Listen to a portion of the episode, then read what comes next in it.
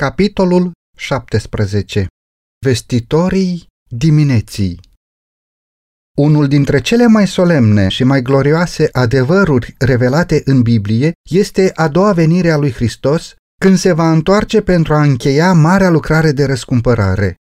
Dumnezeu îi oferă poporului său peregrin, lăsat atât de mult timp să stea în ținutul și în umbra morții, Matei 4,16, o speranță prețioasă, aducătoare de bucurie, în promisiunea că acela care este învierea și viața, Ioan 11 cu 25, va reveni pentru a-i duce acasă pe copiii săi surghiuniți.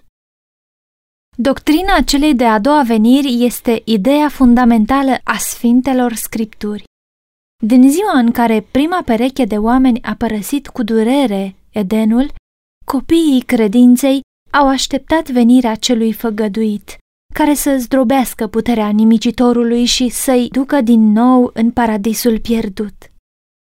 Bărbații sfinți din vechime așteptau cu nerăbdare venirea lui Mesia în slavă, ca împlinire a speranței lor. Lui Enoch, care făcea parte din a șaptea generație de la cei care locuiseră în Eden și care, timp de trei secole, umblase pe pământ cu Dumnezeu, i s-a îngăduit să vadă de departe venirea eliberatorului. Iată, spunea el, că a venit Domnul cu zecile de mii de sfinți ai săi ca să facă o judecată împotriva tuturor. Iuda 14. Patriarhul Iov, în noaptea suferinței lui, exclama cu o încredere neclintită. Știu că răscumpărătorul meu este viu și că se va ridica la urmă pe pământ. Voi vedea totuși pe Dumnezeu îl voi vedea și îmi va fi binevoitor. Ochii mei îl vor vedea și nu ai altuia. Iov 19 cu 25 la 27 Venirea lui Hristos pentru a instaura domnia neprihănirii le-a inspirat scriitorilor sacri declarații sublime și înflăcărate. Poeții și profeții Bibliei au exprimat acest adevăr în cuvinte care ardeau de foc ceresc. Psalmistul cânta despre puterea și maestatea regelui lui Israel. Din Sion, care este întruparea frumuseții desăvârșite, de acolo strălucește Dumnezeu. Dumnezeul nostru vine și nu tace. El strigă spre ceruri sus și spre pământ, ca să judece pe poporul său. Psalm 50 cu 2 la 4. Să se bucure cerurile și să se veselească pământul înaintea Domnului, căci El vine vine să judece pământul. El va judeca lumea cu dreptate și popoarele după credincioșia lui. Psalm 96 cu 11 la 13 Profetul Isaia spunea, să învie dar morții tăi, să se scoale trupurile mele moarte, treziți-vă și săriți de bucurie cei ce locuiți în țărână, căci roa ta este o rouă dătătoare de viață și pământul va scoate iarăși afară pe cei morți nimicește moartea pe vecie. Domnul Dumnezeu șterge lacrimile de pe toate fețele și îndepărtează de pe tot pământul o cara poporului său. Da, Domnul a vorbit. În ziua aceea vor zice, iată, acesta este Dumnezeul nostru în care aveam încredere că ne va mântui. Acesta este Domnul în care ne încredeam. Acum să ne veselim și să ne bucurăm de mântuirea Lui. Isaia 26 cu 19 și 25 cu 8 și 9. Habacuc, răpit în viziune sfântă, a văzut venirea lui. Dumnezeu vine din Teman și cel sfânt vine din muntele Paran. Măreția lui acopere cerurile și slava lui umple pământul. Strălucirea lui este ca lumina soarelui. Se oprește și măsoară pământul cu ochiul, privește și face pe neamuri să tremure, munții cei veșnici se sfărâmă, dealurile cele vechi se pleacă, el umblă pe cărări veșnice. Ai încălecat pe caii tăi și te-ai suit în carul tău de biruință. La vederea ta se cutremură munții, se năpustesc râuri de apă, adâncul își ridică glasul și își înalță valurile în sus. Soarele și luna se opresc în locuința lor de lumina săgeților tale care pornesc, de strălucirea suleței tale care lucește. Ieși ca să izbăvești pe poporul tău, să izbăvești pe unsul tău, sfărâmi acoperișul casei celui rău, o nimicești din temelii până în vârf. Habacuc 3 cu 3, 4, 6, 10 și 13. Când era pe punctul de a se despărți de ucenicii săi, Mântuitorul i-a mângâiat în întristarea lor cu asigurare că va veni iarăși. Să nu vi se tulbure inima. În casa tatălui meu sunt multe locașuri. Mă duc să vă pregătesc un loc. Și, după ce mă voi duce și vă voi pregăti un loc, mă voi întoarce și vă voi lua cu mine. Ioan 14 cu 1 la 3 Când va veni Fiul omului în slava sa cu toți sfinții îngeri, va ședea pe scaunul de domnie al slavei sale, toate neamurile vor fi adunate înaintea lui. Matei 25 cu 31 și 32 Îngerii care au rămas pe muntele măslinilor după înălțarea lui Hristos le-au repetat ucenicilor promisiunea revenirii sale. Acest Isus, care s-a înălțat la cer din mijlocul vostru, va veni în același fel cum l-ați văzut mergând la cer. Faptele 1 cu 11. Iar apostolul Pavel, fiind inspirat de Duhul Sfânt, mărturisea, căci Iisus Domnul, cu un strigăt, cu glasul unui arhanghel și cu trâmbița lui Dumnezeu, se va pogorâ din cer. 1 Tesaloniceni 4 cu 16. Profetul de pe Patmos spunea, Iată că el vine pe nori și orice ochi îl va vedea. Apocalipsa 1 cu 7. În jurul venirii sale se concentrează slava așezării din nou a tuturor lucrurilor, despre care a vorbit Dumnezeu prin gura tuturor sfinților săi proroci din vechime. Faptele 3 cu 21. Atunci, îndelungata stăpânire a răului va fi distrusă. Împărăția lumii acesteia va deveni împărăția Domnului nostru și Hristosului său. Și el va împărăți în vecii vecilor. Atunci se va descoperi slava Domnului și în clipa aceea orice făptură o va vedea. Așa va face Domnul, Dumnezeu, să răsară mântuirea și lauda în fața tuturor neamurilor. El va fi ca o cunună strălucitoare și o podoabă măreață pentru rămășița poporului. Isaia 40 cu 5 Atunci va fi întemeiată sub întregul cer împărăția pașnică și mult dorită a lui Mesia. Tot astfel, Domnul are milă de Sion și mângâie toate dărâmăturile lui. El va face pustia lui ca un rai și pământul lui uscat ca o grădină a Domnului. I se va da slava Libanului, strălucirea Carmelului și a Saronului. Nu te vor mai numi părăsită și nu-ți vor mai numi pământul un pustiu, ci te vor numi plăcerea mea este în ea și țara ta o vor numi Beula. Cum se bucură mirele de mireasa lui, așa se va bucura Dumnezeul tău de tine. Isaia 51 cu 3 Revenirea Domnului a fost în toate secolele speranța adevăraților săi urmași. Promisiunea pe care Mântuitorul le-a făcut-o când s-a despărțit de ei pe muntele măslinilor și anume că va veni din nou le-a luminat viitorul ucenicilor și le-a umplut inimile de bucurie și speranță, pe care întristarea n-a putut să le stingă, nici încercările să le întunece.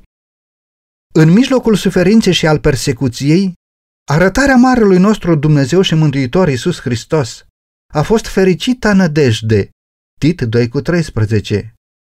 Când creștinii din Tesalonic erau copleșiți de întristare la mormântarea celor dragi, care speraseră să rămână în viață pentru a fi martorii revenirii Domnului lor, Pavel, învățătorul lor, le îndrepta atenția către învierea care urma să aibă loc la venirea Mântuitorului, când cei morți în Hristos vor învia și împreună cu cei vii vor fi ridicați ca să-L întâmpine pe Domnul în văzduh. Și astfel, spunea el, vom fi totdeauna cu Domnul. Mângâiați-vă dar unii pe alții cu aceste cuvinte. 1 Tesaloniceni 4 cu 16 la 18.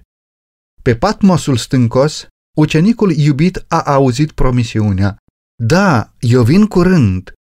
Iar răspunsul lui plin de dor exprimă rugăciunea bisericii de-a lungul peregrinării ei. Amin, Vino, Doamne Iisuse! Apocalipsa 22 cu 20 Din temniță, de pe rug, de pe eșafod, de oriunde, sfinții și martirii au dat mărturie pentru adevăr. Vine de-a lungul secolelor expresia credinței și a speranței lor, fiind siguri de învierea sa personală și, în consecință, și de a lor la revenirea sa, spune unul dintre acești creștini, ei disprețuiau moartea și erau mai presus de ea. Daniel Taylor, The Reign of Christ on Earth, on the Voice of the Church in All Age, pagina 33. Erau dispuși să meargă în mormânt pentru a putea învia liberi. Îl așteptau pe Domnul să vină din cer pe nori, în slava Tatălui Său, ca să le aducă celor drepți împărăția cerurilor. Valdenzii nutreau aceeași credință. Wycliffe aștepta cu nerăbdare venirea Mântuitorului, speranța bisericii. Luther declara, Sunt într-adevăr convins că ziua judecății nu va întârzia mai mult de 300 de ani. Dumnezeu nu va putea să îngăduie mai mult această lume nelegiuită. Se apropie ziua cea mare în care împărăția nelegiuirii va fi nimicită. Această lume îmbătrânită nu este departe de sfârșitul ei, spunea Melanchthon. Calvin îi sfătuia pe creștini să nu ezite, ci să aștepte cu ardoare ziua venirii lui Hristos, ca pe cel mai fericit dintre toate evenimentele și declara că întreaga familie a celor credincioși ar trebui să aibă în vedere acea zi. Trebuie să flămânzim după Hristos, trebuie să-L căutăm, să-L contemplăm, zice el, până în zorii acelei zile mari, când Domnul nostru va manifesta pe deplin slava împărăției sale. Nu s-a înălțat Domnul Isus la cer în trupul nostru omenesc, spunea Knox, reformatorul scoțian, și nu se va întoarce El? Știm că El va reveni și încă în mare grabă. Ridley și Latimer, care și-au dat viața pentru adevăr, așteptau în credință venirea Domnului.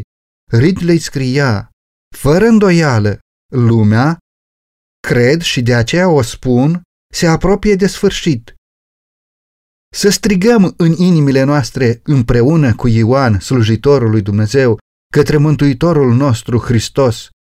Amin! Vino, Doamne Iisuse! Gândul revenirii Domnului, spunea Baxter, este pentru mine cel mai plăcut și cel mai fericit gând. Baxter Orks, volumul 17, pagina 555 Așteptarea fericitei nădejdi a venirii sale este lucrarea credinței și reprezintă caracterul sfinților lui. Dacă moartea este ultimul vrăjmaș care va fi nimicit la înviere, putem să înțelegem cât de serios trebuie să-și dorească și să se roage credincioșii pentru a doua venire a lui Hristos, când această biruință va fi deplină și finală.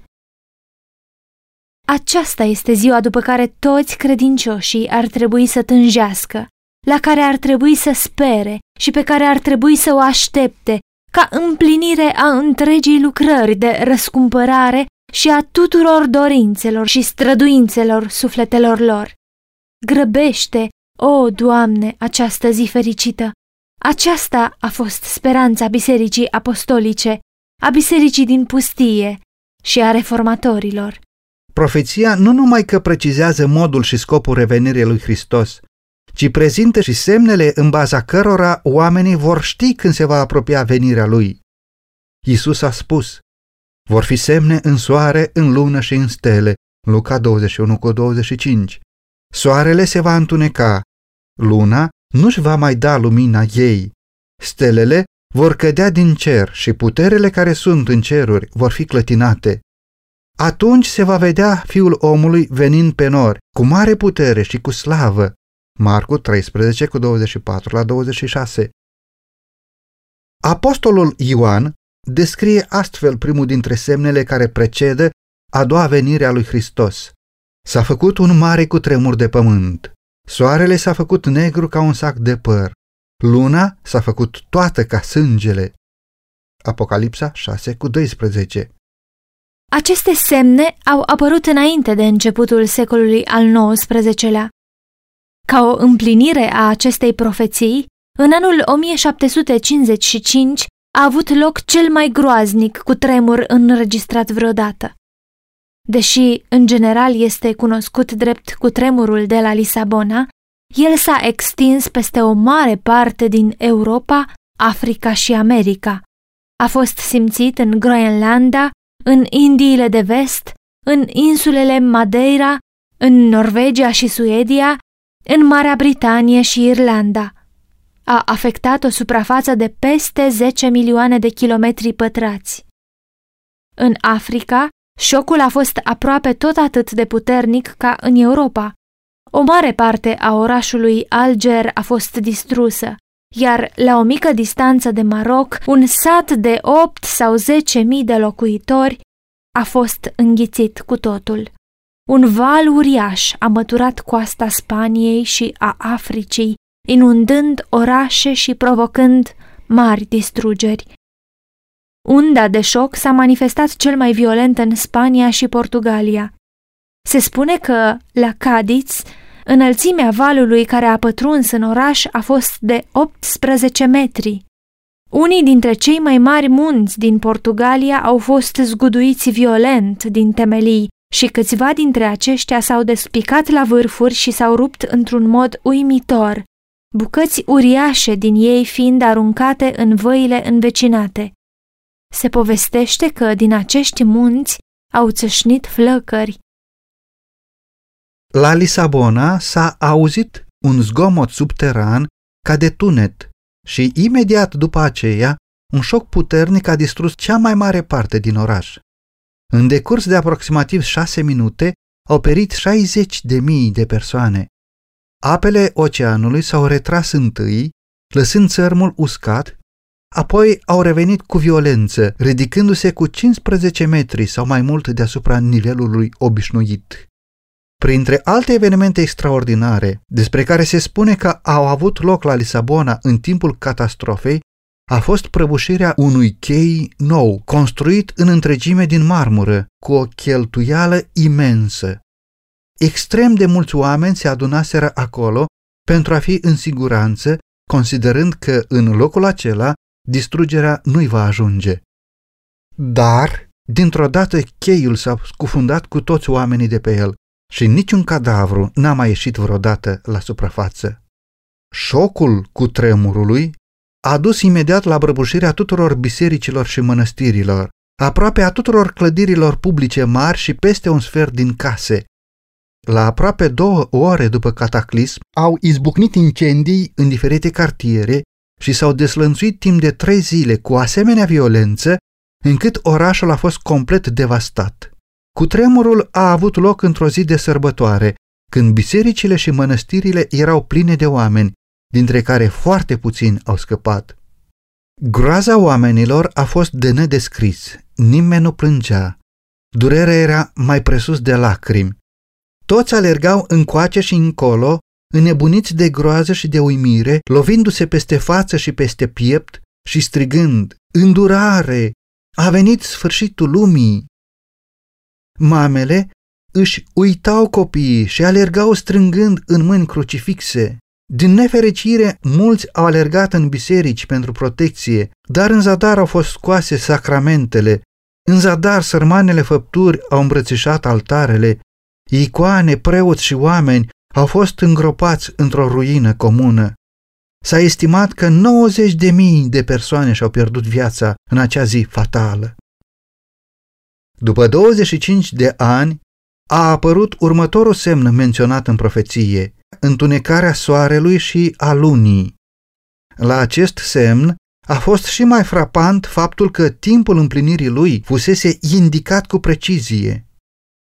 În convorbirea pe care a avut-o cu ucenicii săi pe muntele măslinilor, după ce a descris lunga perioadă de încercare pentru biserică, cei 1260 de ani de persecuție papală, perioadă de necazuri despre care el promise că va fi scurtată, Mântuitorul a menționat câteva elemente care aveau să preceadă venirea sa și a precizat timpul când primul dintre ele urma să se împlinească. Dar în zilele acelea, după necazul acesta, soarele se va întuneca, luna nu-și va mai da lumina ei.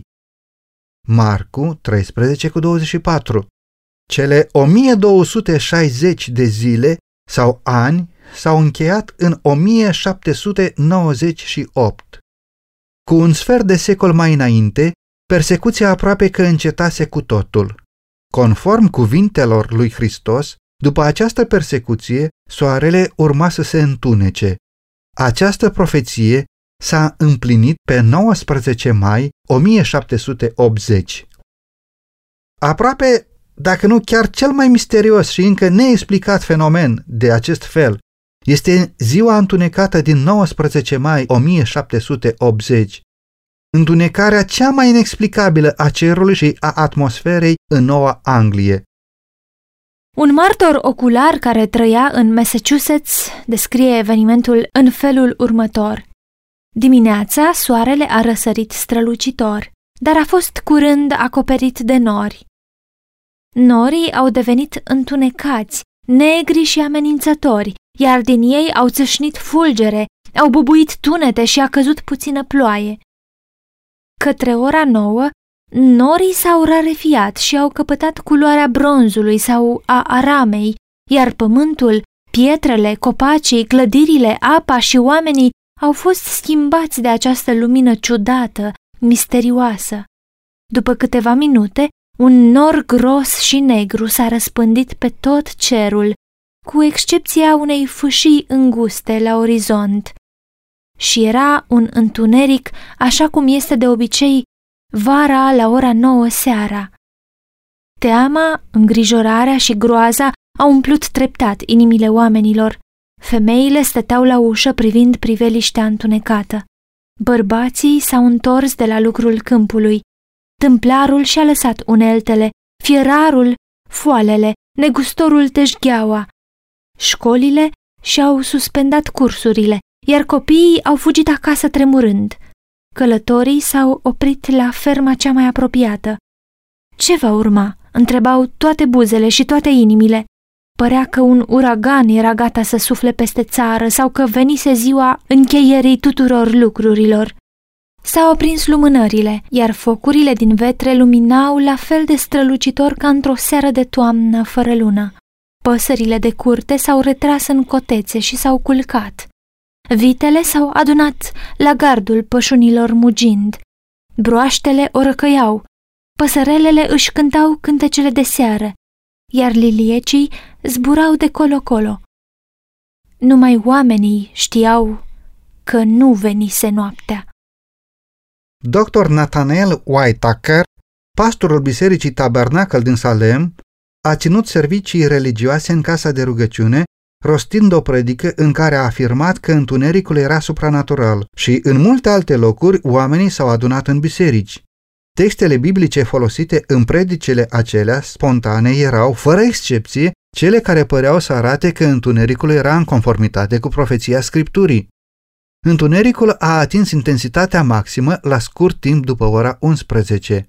În cele mai multe părți ale țării, întunericul a fost atât de mare în timpul zilei, încât oamenii nu puteau să vadă nici cât era ceasul, nici să mănânce, nici să-și vadă de treburile casnice, fără lumina lumânărilor.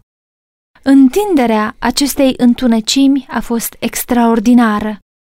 A fost observată spre est până la Falmouth. Către vest, ea a ajuns până la cea mai îndepărtată zonă din Connecticut și până la Albany. Spre sud a fost observată de-a lungul coastei, iar spre nord cât țin coloniile americane. Întunericul intens al zilei a fost urmat cu o oră sau două înainte de căderea serii de un cer parțial senin, iar soarele a apărut și el, cu toate că era voalat de ceața întunecată și densă. După apus, norii s-au îngrămădit din nou și s-a întunecat foarte repede. Nici întunericul nopții n-a fost mai puțin neobișnuit și mai puțin înfricoșător decât cel din timpul zilei. Cu toate că era aproape lună plină, niciun obiect nu se putea distinge decât cu ajutorul unei lumini artificiale care, când era privită din casele învecinate sau de la distanță, se vedea ca printr-un fel de întuneric egiptean pe care razele păreau să nu-l poată străpunge. Un martor ocular al acestei scene spunea, nu m-am putut abține să nu mă gândesc în acel moment că întunericul n-ar fi putut să fie mai dens, nici chiar dacă toate corpurile luminoase din univers ar fi fost învăluite de perdele de nepătruns sau și-ar fi încetat existența. Samuel Tenney, volumul 1, pagina 97 Cu toate că la ora 9 în acea seară a răsărit luna plină, aceasta n-a avut nici cea mai mică putere să împrăște acele umbre ale morții. După miezul nopții, întunericul a dispărut, iar luna, când a devenit vizibilă, avea culoarea sângelui. Ziua de 19 mai 1780 a rămas cunoscută în istorie ca ziua întunecată. Din timpul lui Moise, n-a mai fost înregistrat un întuneric de aceeași densitate, întindere și durată. Descrierea acestui eveniment, așa cum este ea redată de martorii oculari, este doar un ecou al cuvintelor Domnului notate de profetul Ioel cu 2500 de ani înainte de împlinirea lor. Soarele se va preface în întuneric și luna în sânge, înainte de a veni ziua Domnului, ziua acea mare și înfricoșată. Ioel 2 cu 31 Hristos i-a îndemnat pe copiii săi să fie atenți la semnele revenirii sale și să se bucure când vor vedea indicațiile revenirii regelui lor. Când vor începe să se întâmple aceste lucruri, a spus el, să vă uitați în sus și să vă ridicați capetele, pentru că izbăvirea voastră se apropie. El le-a îndreptat atenția ucenicilor săi către pomii care mugureau primăvara și a zis, când înfrunzesc și îi vedeți, voi singuri cunoașteți că de acum vara este aproape. Tot așa, când veți vedea împlinindu-se aceste lucruri, să știți că împărăția lui Dumnezeu este aproape. Luca 21 cu 28 Însă, pe măsură ce spiritul de umilință și consacrare din biserică a făcut loc mândriei și formalismului, iubirea pentru Hristos și credința în revenirea sa s-au răcit.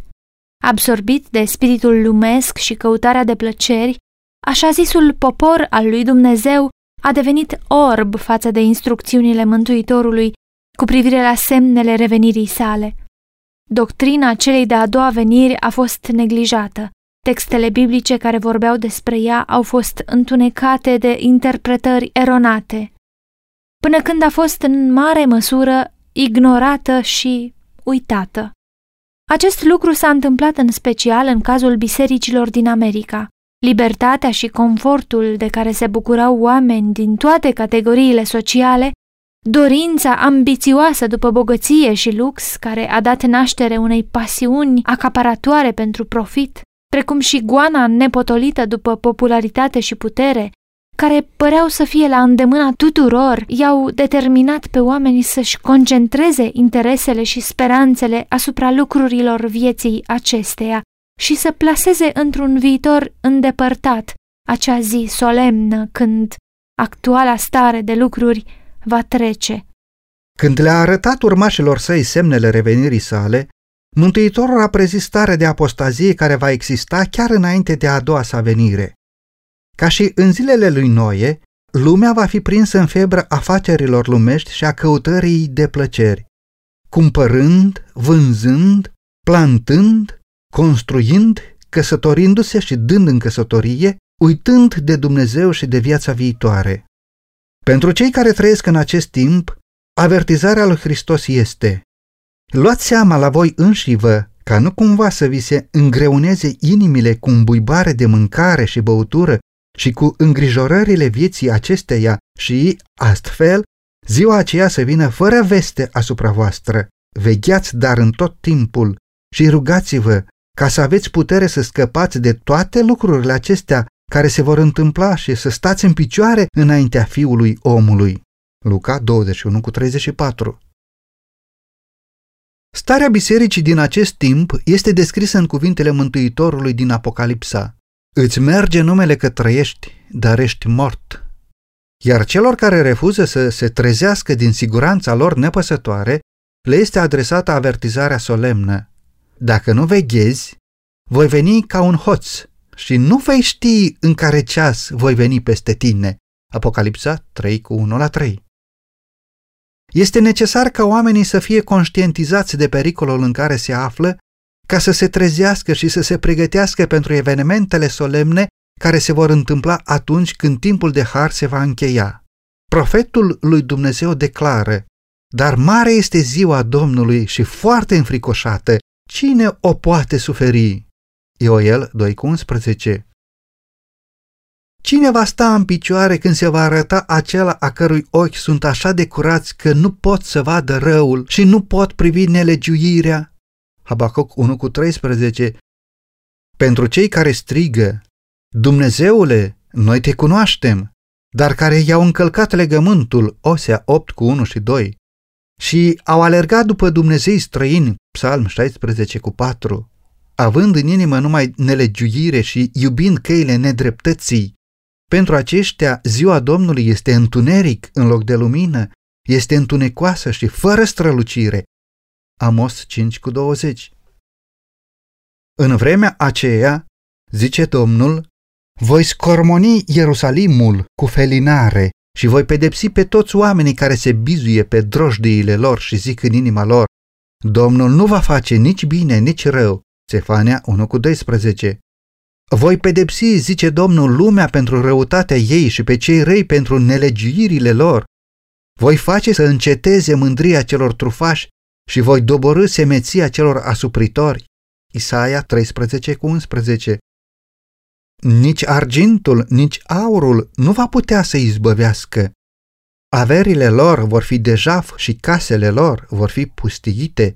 Cefania 1 cu 18 Profetul Ieremia, privind înainte spre acest timp înfricoșător, exclama Cum mă doare înăuntru inimii mele, nu pot să tac, căci auzi sunete, sunetul trâmbeții și strigătul de război, se vestește dărâmare peste dărâmare. Ieremia 4 cu 19 și 20. Ziua aceea este o zi de mânie, o zi de necaz și de groază, o zi de pustiire și nimicire, o zi de întuneric și negură, o zi de nor și de întunecime, o zi în care vor răsuna trâmbița și strigătele de război. Cefania 1 cu 15 și 16. Iată vine ziua Domnului, care va preface tot pământul în pustiu, și va nimici pe toți păcătoșii de pe el. Isaia 13 cu 9. În vederea acelei zile mari, cuvântul Domnului, în limbajul cel mai solemn și mai impresionant, face apel la poporul său să se trezească din această letargie spirituală și să caute fața lui cu pocăință și umilință. Sunați din trâmbiță în Sion, sunați în gura mare pe muntele meu cel sfânt, ca să tremure toți locuitorii țării, căci vine ziua Domnului, este aproape. Sunați cu trâmbița în Sion, vestiți un post, chemați o adunare de sărbătoare, strângeți poporul, țineți o adunare sfântă, aduceți pe bătrâni, strângeți copiii, să iasă mirele din camara lui și mireasa din odaia ei, preoții, slujitorii Domnului să plângă între tindă și altar, Întoarceți-vă la mine cu toată inima, cu post, cu plânset și bocet. Sfâșiați-vă inimile, nu hainele, și întoarceți-vă la Domnul Dumnezeul vostru, căci este milostiv și plin de îndurare, îndelung răbdător și bogat în bunătate. Ioel 2 cu 1, 15 la 17 Pentru a pregăti un popor care să stea în picioare în ziua Domnului, trebuia făcută o mare reformă. Dumnezeu a văzut că mulți dintre cei care pretindeau că fac parte din poporul său nu clădeau pentru veșnicie și, în îndurarea sa, urma să le trimită o solie de avertizare pentru a-i trezi din letargie și a-i determina să se pregătească pentru ziua Domnului. Această avertizare este prezentată în Apocalipsa, capitolul 14. Aici este un triplu mesaj, proclamat în mod simbolic de ființe cerești și urmat imediat devenirea fiului omului pentru a strânge secerișul pământului. Primul dintre aceste avertismente anunță apropierea judecății. Profetul a văzut un înger zburând prin mijlocul cerului cu o evanghelie veșnică, pentru ca să o vestească locuitorilor pământului, oricărui neam, oricărui seminții, oricărui limbi și oricărui norod. El zicea cu glas tare, temeți-vă de Dumnezeu și dați-i slavă, căci a venit ceasul judecății lui și închinați-vă celui ce a făcut cerul și pământul, marea și izvoarele apelor. Apocalipsa 14 cu 6 la 7 Acest mesaj este considerat a fi parte din Evanghelia veșnică. Misiunea predicării Evangheliei nu le-a fost încredințată îngerilor, ci oamenilor. Îngerii sfinți au fost făcuți responsabili de îndrumarea acestor lucrări și de marile acțiuni în vederea salvării oamenilor. Însă proclamarea efectivă a Evangheliei este adusă la îndeplinire de slujitorii lui Hristos de pe pământ. Bărbați credincioși, care au fost receptivi la îndemnurile Duhului lui Dumnezeu și la învățăturile cuvântului său, urmau să ducă lumii această avertizare. Ei au fost cei care au luat seama la cuvintele prorociei, ca la o lumină care strălucește într-un loc întunecos, până se va crăpa de ziua și va răsări luceafărul de dimineață, a doua Petru 1 cu 19. Ei au căutat să-L cunoască pe Dumnezeu mai mult decât ar fi căutat o comoară ascunsă, considerând câștigul acestei cunoașteri mai bun decât al argintului și venitul adus de ea mai de preț decât aurul. Proverbele 3 cu 14. Iar Domnul a descoperit lucrurile mari ale împărăției. Prietenia Domnului este pentru cei ce se tem de El și legământul făcut cu El le dă învățătură. Psalm 25 cu 14. Nu teologii erudiți au înțeles acest adevăr și nu ei s-au angajat în proclamarea lui. Dacă ar fi fost străjerii credincioși, cercetând scripturile cu perseverență și rugăciune, ar fi știut cât mai este din noapte, iar profețiile le-ar fi dezvăluit evenimentele care urmau să aibă loc. Însă ei nu și-au asumat acest rol, iar mesajul a fost vestit de bărbați mai umili. Isus a spus, Umblați ca unii care aveți lumină, Ioan 12 cu 35. Cei care întorc spatele luminii pe care le-a dat-o Dumnezeu sau care neglijează să o caute atunci când le este pusă la dispoziție, sunt lăsați în întuneric. Mântuitorul, în schimb, declară, Cine mă urmează pe mine nu va umbla în întuneric, ci va avea lumina vieții. Ioan 8 cu 12. Oricine are ca scop unic în viață să împlinească voia lui Dumnezeu, cercetând cu seriozitate lumina deja dată, va primi o lumină mai mare. O stea cu o strălucire cerească va fi trimisă acelui suflet ca să-l călăuzească în tot adevărul. Când Isus a venit pe pământ prima dată, preoții și cărturarii din Cetatea Sfântă, cărora le fusese încredințate profețiile lui Dumnezeu, ar fi putut să discearnă semnele timpului și să anunțe venirea celui promis. Profeția lui Mica indicase locul nașterii sale, Daniel specificase timpul venirii sale, Mica 5 cu 2, Daniel 9 cu 25. Dumnezeu le-a încredințat aceste profeții liderilor iudei. N-au avut nicio scuză pentru faptul că nu au știut și nu au anunțat poporul despre apropierea venirii lui Mesia. Neștiința lor a fost urmare unei neglijențe vinovate. Iudeii ridicau monumente pentru profeții lui Dumnezeu care fusese răuciși, în timp ce, prin respectul lor față de oamenii mari ai lumii, aduceau omagiu slujitorilor lui satana. Absorbiți de lupta lor ambițioasă pentru poziție și putere omenească, au pierdut din vedere onorurile divine oferite de regele cerului. Mai marii lui Israel ar fi trebuit să studieze cu un interes profund și plin de respect locul, momentul și circumstanțele în care avea să aibă loc cel mai mare eveniment din istoria omenirii, venirea Fiului lui Dumnezeu pentru a aduce la îndeplinire răscumpărarea omului. Toți oamenii ar fi trebuit să vegheze și să-l aștepte pentru a putea fi printre primii care să-l salute pe răscumpărătorul lumii. Dar, iată, la Betleem, doi călători obosiți, veniți de pe colinele Nazaretului, străbat de la un capăt la altul străzile înguste până în partea de est a orașului, căutând în zadar un loc de odihnă și adăpost pentru noapte. Nici o ușă nu se deschide să-i primească. Au găsit adăpost, în cele din urmă, într-o cocioabă mizerabilă, amenajată pentru vite, și acolo s-a născut Mântuitorul lumii. Îngerii cerului văzuseră slava pe care Fiul lui Dumnezeu o avusese înainte de a fi lumea și așteptaseră cu un interes profund venirea sa pe pământ, considerând-o cel mai fericit eveniment pentru toți oamenii. Îngerii au fost desemnați să le ducă vestea bună celor care erau pregătiți să o primească și care, cu bucurie, aveau să o ducă mai departe locuitorilor pământului. Hristos s-a umilit luând asupra sa natura omului. Sufletul lui urma să fie apăsată de o suferință infinită atunci când avea să-și dea viața ca jertfă pentru păcat. Însă îngerii au dorit ca, în umilința sa, Fiul celui prea înalt, să apară înaintea oamenilor cu o demnitate și o slavă adecvate caracterului său. Aveau să se adune oamenii mari ai lumii în capitala lui Israel pentru a-i saluta venirea? Urmau oare legiunile de îngeri să-l prezinte mulțimii de oameni care îl așteptau? Un înger vizitează pământul ca să vadă cine este pregătit să-l primească pe Isus. Însă nu vede semne de așteptare, nu aude niciun cântec de laudă și triumf care să anunțe că timpul venirii lui Mesia era aproape.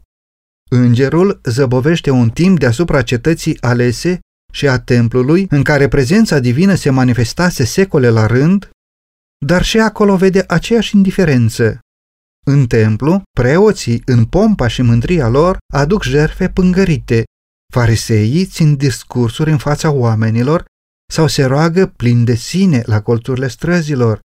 În palatele regilor, în adunările filozofilor, în școlile rabinilor, toți sunt la fel de nepăsători față de faptul minunat care umple tot cerul de bucurie și laudă, și anume că răscumpărătorul omenirii este gata să vină pe pământ. Nu există niciun semn că Hristos este așteptat și nu se face nicio pregătire pentru prințul vieții. Plin de uimire, mesagerul ceresc este gata de a se întoarce în cer cu vestea rușinoasă. Când descoperă un grup de păstori care își păzesc turmele noaptea și privind la cerul înstelat, meditează la profeția despre Mesia care urma să vină pe pământ, dorindu-și fierbinte revenirea răscumpărătorului lumii. Ei sunt pregătiți să primească mesajul ceresc. Și, deodată, îngerul Domnului apare, anunțându-le vestea plină de bucurie.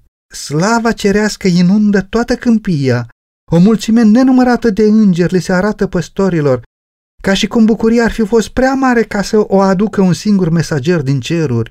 O mulțime de glasuri izbucnesc într-un imn pe care, într-o bună zi, îl vor cânta mântuiții din toate națiunile. Slavă lui Dumnezeu în locurile prea înalte și pace pe pământ între oamenii plăcuți lui. Luca 2 cu 14 Oh, ce lecție pentru noi este această întâmplare minunată din Betleem! Cum ne mustră ea necredința, mândria și mulțumirea de sine! Cum ne avertizează ea să fim atenți ca nu cumva prin indiferența noastră nelegiuită și noi să ne trezim în situația de a nu discerne semnele timpului și, în consecință, de a nu cunoaște ziua cercetării noastre. Nu numai pe dealurile din Iudeea, nu numai printre păstorii umili au găsit îngerii persoane care așteptau venirea lui Mesia, și în țările păgâni erau câțiva care îl așteptau, oameni înțelepți, bogați și nobili, filozofi ai Orientului. Studiind natura, magii îl văzuseră pe Dumnezeu în creația sa. Din scripturile ebraice înțeleseseră că o stea se va ridica din Iacov și așteptau cu o dorință aprinsă venirea aceluia care urma să fie nu numai mângâierea lui Israel, ci și lumina care să lumineze neamurile, care să ducă mântuirea până la marginile pământului. Luca 2 cu 25, faptele 13 cu 47. Ei căutau lumină, iar lumina de la tronul lui Dumnezeu le-a luminat calea. În timp ce preoții și rabinii din Ierusalim, care fuseseră aleși să prezinte și să învețe pe alții adevărul, erau învăluiți în întuneric, Steaua trimisă de la Dumnezeu i-a condus pe acești străini păgâni la regele de curând născut. Pentru cei care îl așteaptă, Hristos se va arăta a doua oară, nu în vederea păcatului, ci ca să aducă mântuirea, Evrei 9 cu 28. Ca și vestea naștere Mântuitorului, tot așa și mesajul celei de-a doua veniri n-a fost încredințat liderilor religioși. Ei nu și-au menținut legătura cu Dumnezeu și au respins lumina din cer. De aceea, ei nu făceau parte dintre cei descriși de apostolul Pavel. Dar voi, fraților, nu sunteți în întuneric, pentru ca ziua aceea să vă prindă ca un hoț.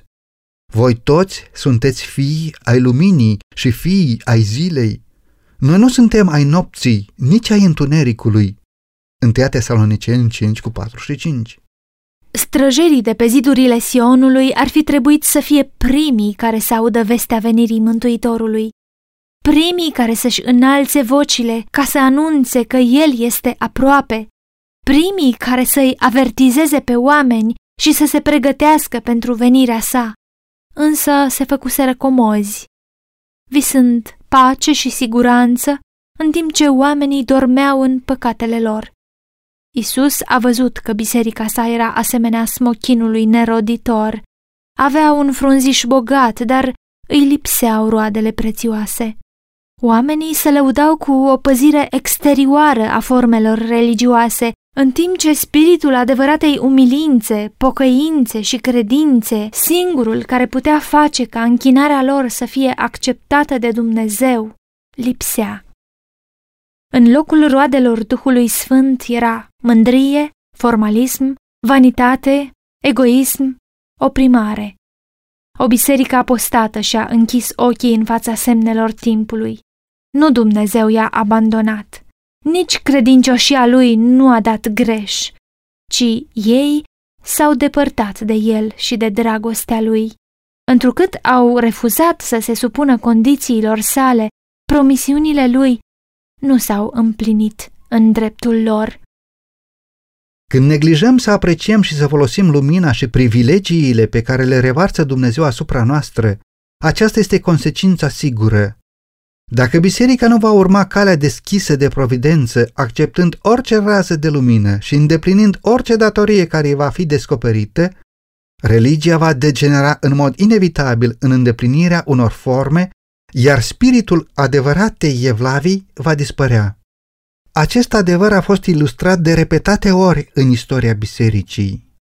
Dumnezeu cere de la poporul său fapte ale credinței și o ascultare în conformitate cu binecuvântările și privilegiile care au fost acordate. Ascultarea cere sacrificii și implică o cruce.